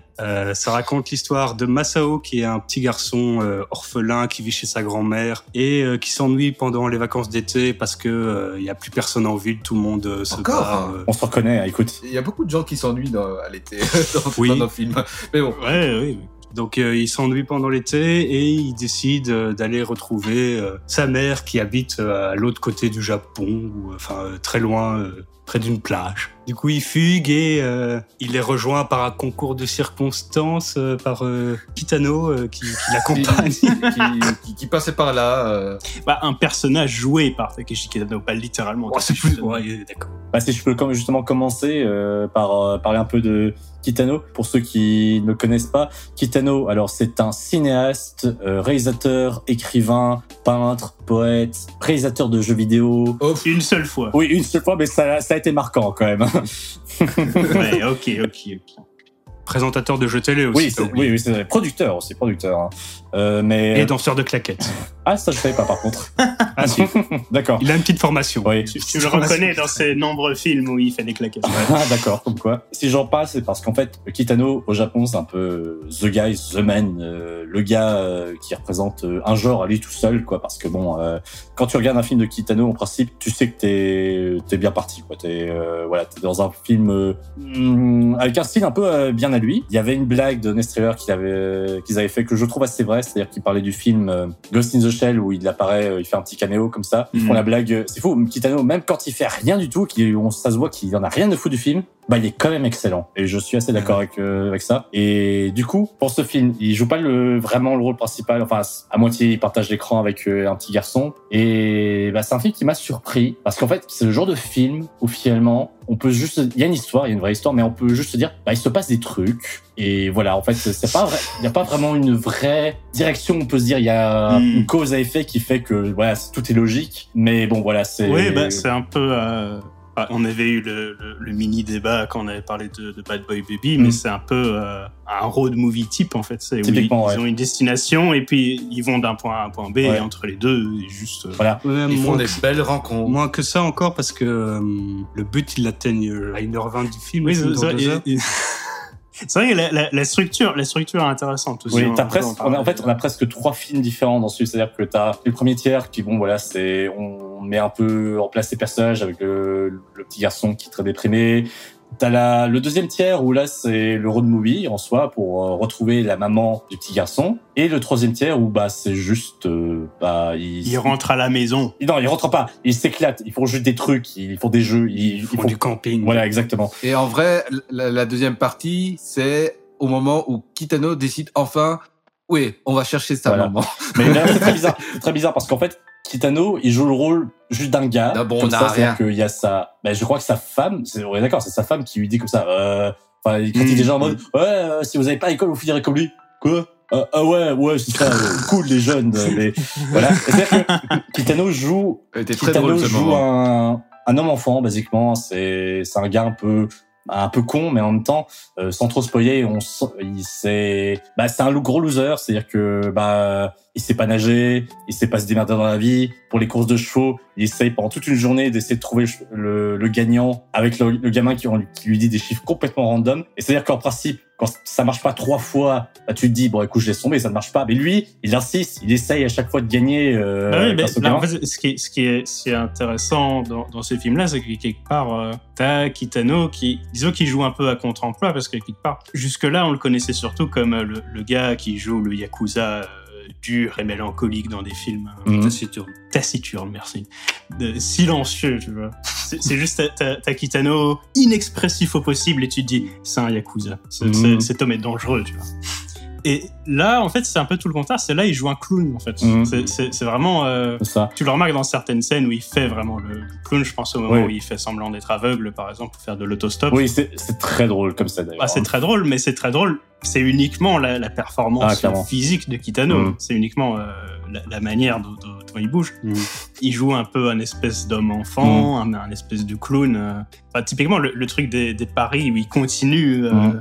tout le temps à demander aux gosses. Concrètement, c'est un truc de clown, tu vois. C'est un numéro. Ouais. D'ailleurs, au niveau de l'ambiance du film, en fait, c'est une comédie un peu tragique, hein. Enfin, pas tragique, mais c'est un peu triste, hein, quand même. Il y a des moments tristes. Même Kitano, qui est un clown, voilà, c'est un clown un peu triste aussi, hein. Voilà, il a le côté un petit peu, voilà, j'ai pas trop d'émotions, voilà, je fais le clown, mais c'est un peu malgré moi. Et d'ailleurs, c'est marrant, c'est parce que c'est pas un Japon très joyeux aussi, c'est un Japon finalement très très carré, un peu triste ou aliénant. Ouais, c'est ça, et je veux dire, ça se voit finalement avec les courses de vélo où finalement ça a l'air plus chiant qu'autre chose, hein. Enfin bon, c'est vrai, mais... Et je me souviens en fait de la scène, l'une des premières scènes où on voit l'enfant marcher avec un ami à lui dans les rues. Et quand tu regardes dans le décor, il y a quelques clochards qui traînent. Et moi, j'étais là, ah ouais, ok.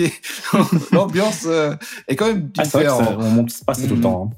Mais... Non, mais en fait, Kitano nous montre vraiment un Japon vrai. Mm-hmm. Bah, un Japon qui cherche pas vraiment à magnifier, en fait. Un Japon où même les petites foires de village sont tenues par des yakuza. Ouais, mais c'est surtout que, oui. Tu vois, ce genre de foire dans les animés, c'est toujours des trucs incroyables. Il y a des lumières partout, c'est coloré et tout.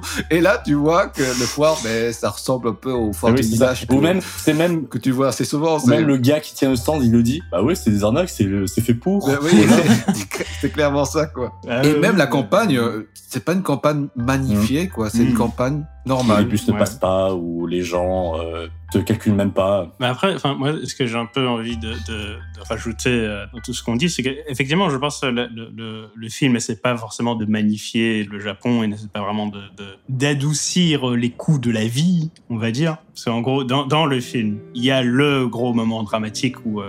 on se rend compte que la quête était une illusion. Il y a quelque chose qui parce que disons, les Kitano et le gamin Masao vont aller voir la mère de Masao. Et je spoile pas, mais en gros, ça se passe mal, il y a un truc qui se passe et il rentre.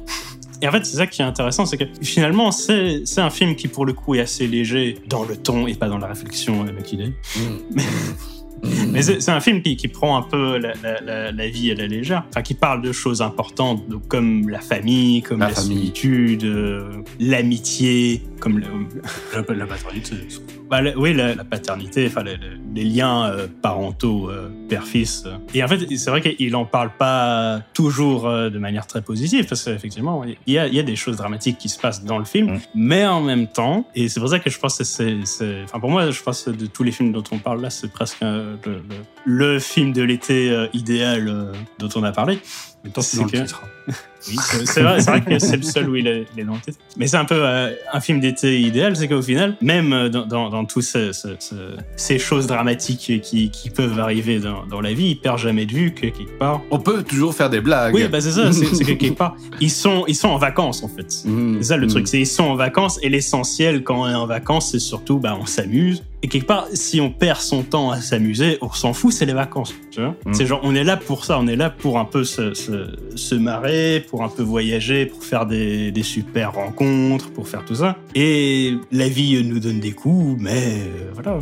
Mais d'ailleurs, en parlant de ce truc un peu dramatique sur le voyage, moi qui, par exemple, voyage beaucoup via le bus et en marchant sur longue distance à pied, vive le permis, tout ça, bref... Je dois avouer que je me sentais vraiment à la place des deux personnages qui se retrouvent parfois coincés en plein milieu nulle part en espérant qu'un bus arrive. Ça, j'avoue que c'est des situations qui me sont souvent arrivées.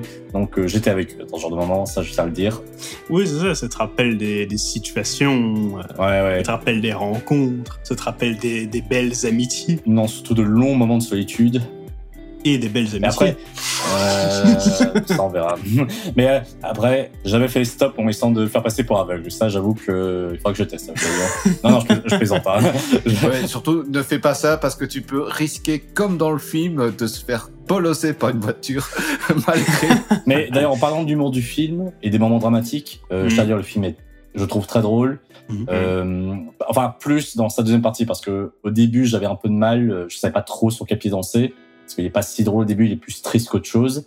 Et d'ailleurs, au niveau des blagues, ce que j'aime beaucoup, c'est que beaucoup des blagues se font à travers le montage, les mouvements de caméra et les longs moments de silence aussi. Donc ça peut me parler. Un peu le jeu d'acteur aussi quand même. Oui, bien sûr. Ça dépend qui le sait. Ça dépend quel. Mais genre typiquement dans les mouvements de caméra, cette scène où tu les vois en train de s'amuser dans l'air, ils sont en mode c'est bien, on apprend à jongler et tout. Et puis il y a un dézoom et il y a un twist. Où c'est juste marqué de pas marcher sur l'herbe. C'est con, c'est complètement con, mais c'est drôle, c'est quand même drôle. Oui. Après, oui, justement, je tiens à préciser que pour le jeu d'acteur, c'est un jeu d'acteur assez particulier. C'est un humour aussi un peu particulier. Très japonais. Bah ça va, non je pense que tu peux faire pire. Tu peux faire plus perché. C'est pas sa notion, il y a pire. C'est pas symbole. C'est pas symbole ou c'est pas... c'est clairement... Ça va, quoi. Ça va des personnages de comédie à l'américaine où ils sont tous en train de crier. Oui, voilà, c'est ça que je veux dire. Clairement, et c'est peut-être aussi ça que je voulais dire par rapport à l'humour du film, c'est qu'on s'est demandé avec des sous... Je ne sais pas vraiment si ça va faire marrer tout le monde, parce que c'est vrai que c'est un humour... c'est un rythme assez lent. C'est un humour posé, en fait. Bah, c'est un rythme assez lent, c'est un rythme assez silencieux. Donc, voilà, des fois, les blagues sont un peu... comment dire, oui, c'est ça, c'est pas technique, mais c'est pas vraiment... J'allais dire subtil, mais c'est pas vraiment subtil, c'est juste... c'est pas appuyé. Ouais, on va dire... Mais en plus, il y a différents types d'humour, hein, je veux dire... T'as l'humour vraiment pour les gosses, avec juste la blague, par exemple, c'est t'as un chauve qui se fait tout le temps à poil. Bon, voilà, la blague, c'est pas du massa. Oui. Mais ça marche très bien sur des sous, ce genre de blague. Mais ça marche très bien, ça marche très bien, parce qu'il la répète. Au Japon, tout le monde rigole. Hein. Oui, voilà. Ouais. Je suis pas sûr, en vrai. Ça, c'est drôle, parce qu'il le répète plusieurs fois, en fait. Ouais, c'est genre... parce que la première fois, t'es juste genre... Oh, qu'est-ce que... Pourquoi ouais. Pourquoi mais par contre, t'as de l'humour qui parle beaucoup plus aux adultes, ne serait-ce qu'avec le motard, je trouve. Vraiment, ça, c'est très drôle. Où tu sais, tu vois les motards débarquer. Alors, c'est quoi ça? Oh, c'est un porte-bonheur. Ah, tu me le passes? Non, j'ai pas envie. Ah, vas-y, tu me le passes, sur je te casse la gueule. C'est pas trop gentil, hein. Il y a ce cassage total dans ce en quoi on s'attend, c'est drôle, quoi. Finalement, c'est des blagues quand même bien réussies, bien faites. On doit le préciser, c'est que autant le jeu d'acteur ne va pas accentuer la blague, et fort heureusement, parce que à force, ça nous dérange un peu. Là, les blagues fonctionnent, voilà, toujours sur des contre-coups. Hein, donc, voilà, le mec il est en motard, on croit que c'est un gros dur, mais en fait il est tout mou. Ouais. Et c'est ça qui paye la blague, tu vois. Et finalement, c'est ça qui est intéressant avec ce film, c'est que ce sont des blagues. Je suis sûr que beaucoup de gens en rient, mais pas seulement les Japonais. Je pense que même en Europe ou en Amérique, c'est un humour en fait qui est accessible. Après, c'est pas non plus un humour. On va dire, ouais, c'est pas un humour ultra marquant, je pense. C'est-à-dire ultra marquant. Même si pour nous, ça nous fait bien plus rire que la plupart des comédies américaines, mais voilà, c'est aussi les goûts et les couleurs. Oui. Il y a des sauts qui s'interrogent furieusement.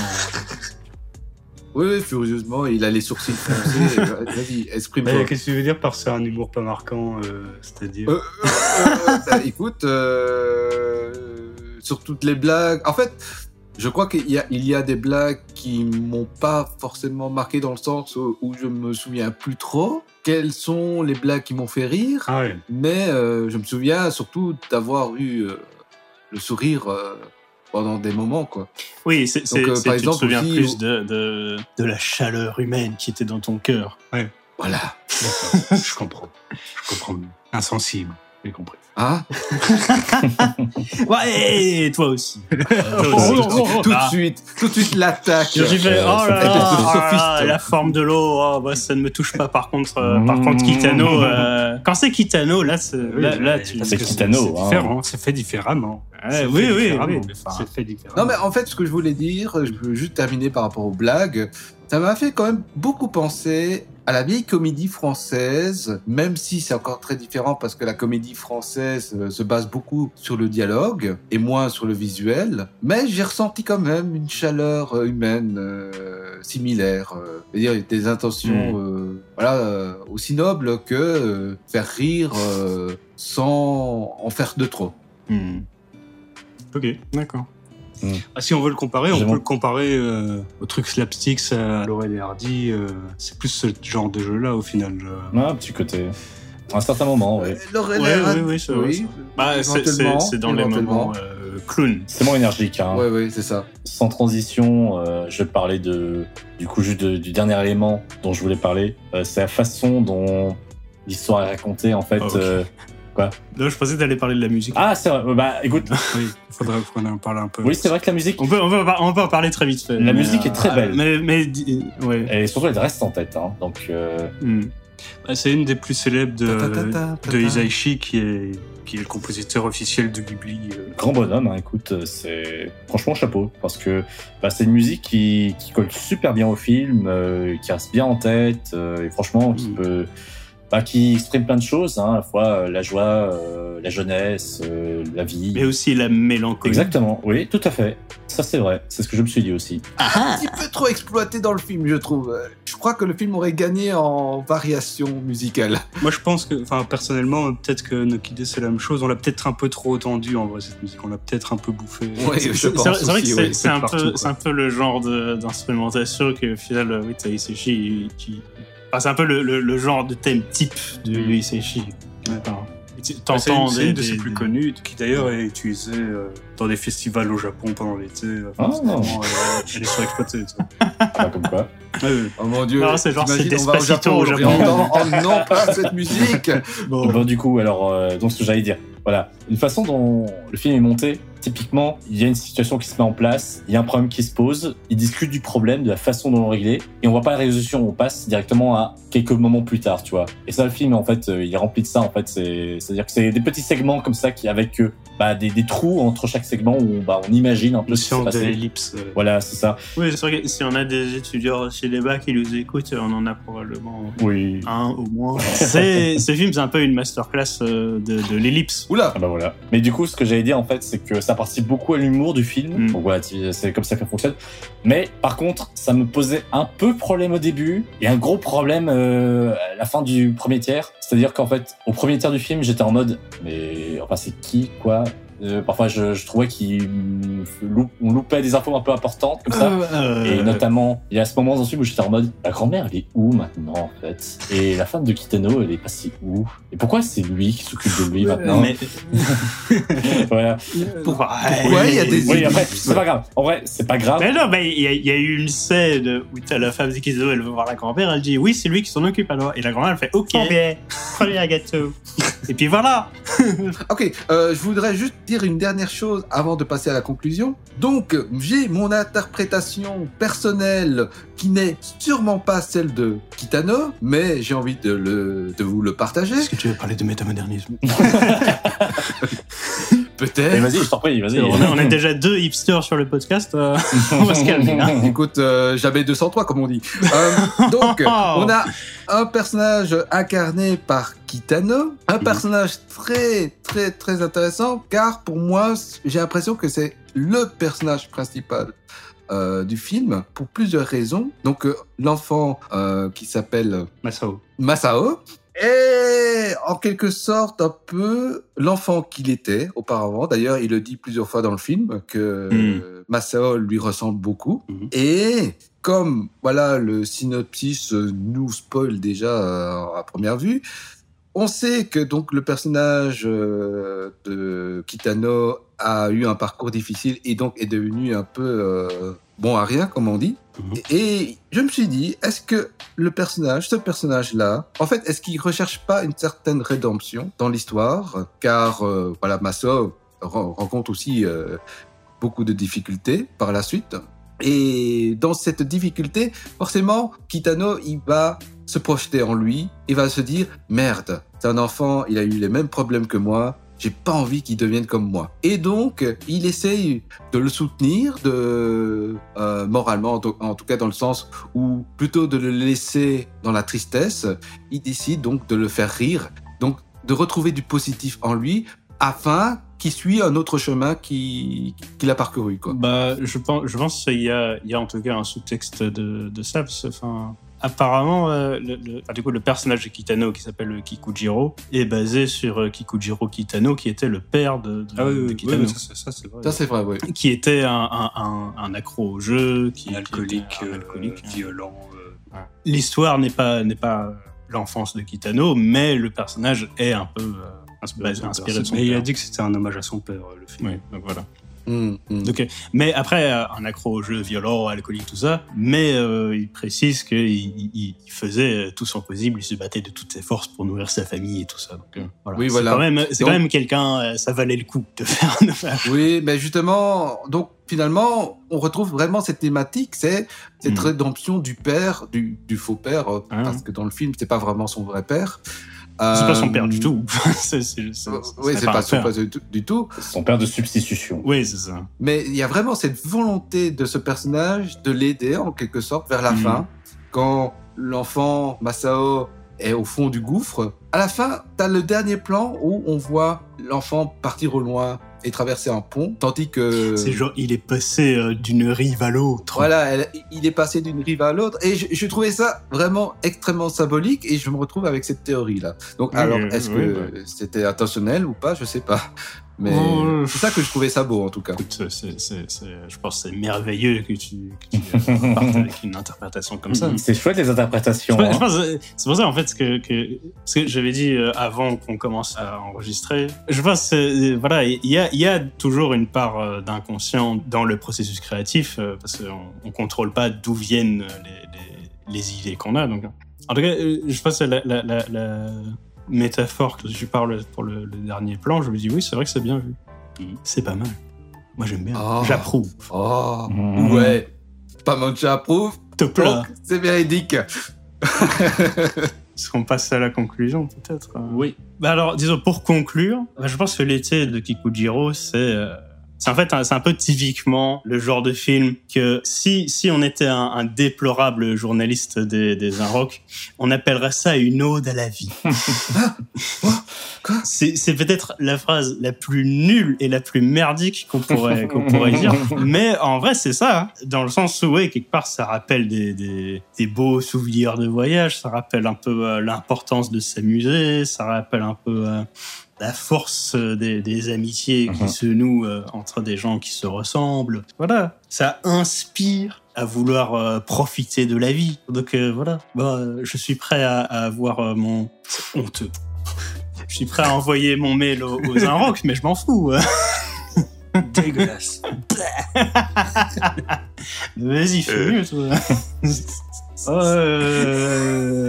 Oui, écoute, les sentiments, t'en as parlé, donc moi je le trouve très drôle et assez intéressant dans la filmo de Kitano au final, parce qu'il est assez différent de ses autres films où Kitano joue un truc beaucoup plus muet, beaucoup plus inexpressif.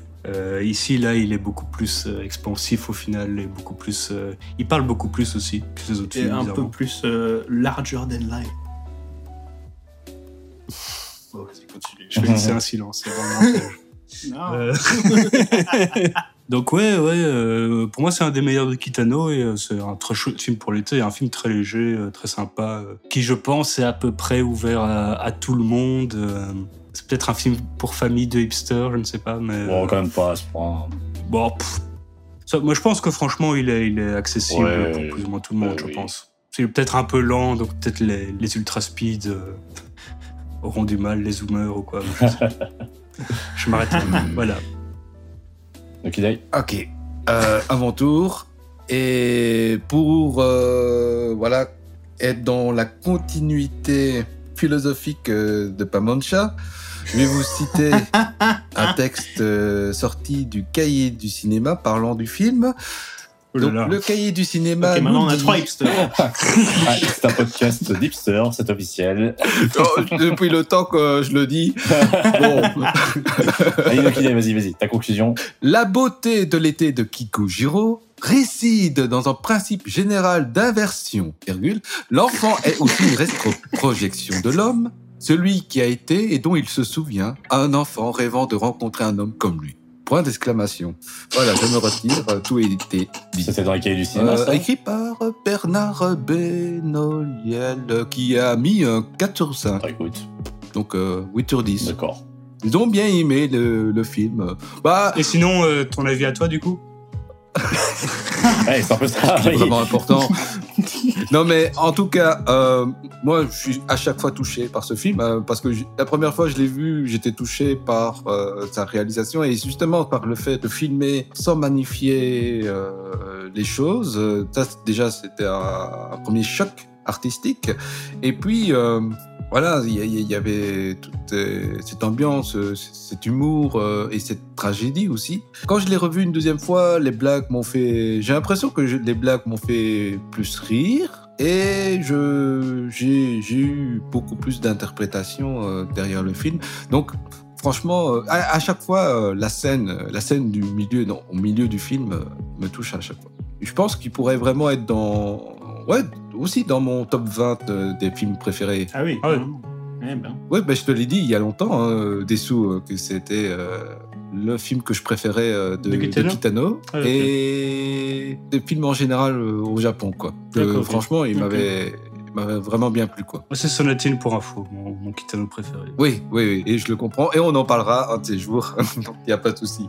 Voilà, et je laisse la conclusion à notre cher Arknea. Ma conclusion, du coup, sur ce film, comme ça a été dit, vraiment très touchant, très émouvant, franchement, un très bon film de Kitano. Une ode à la vie.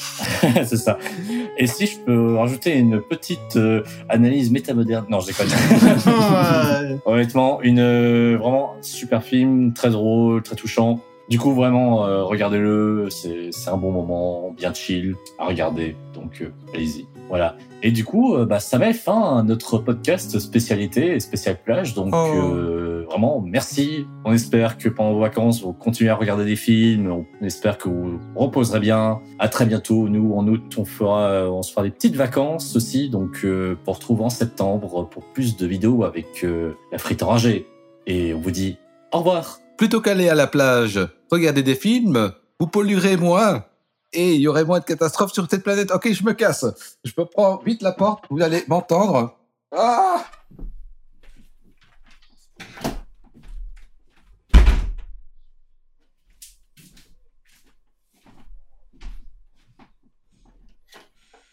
Au revoir.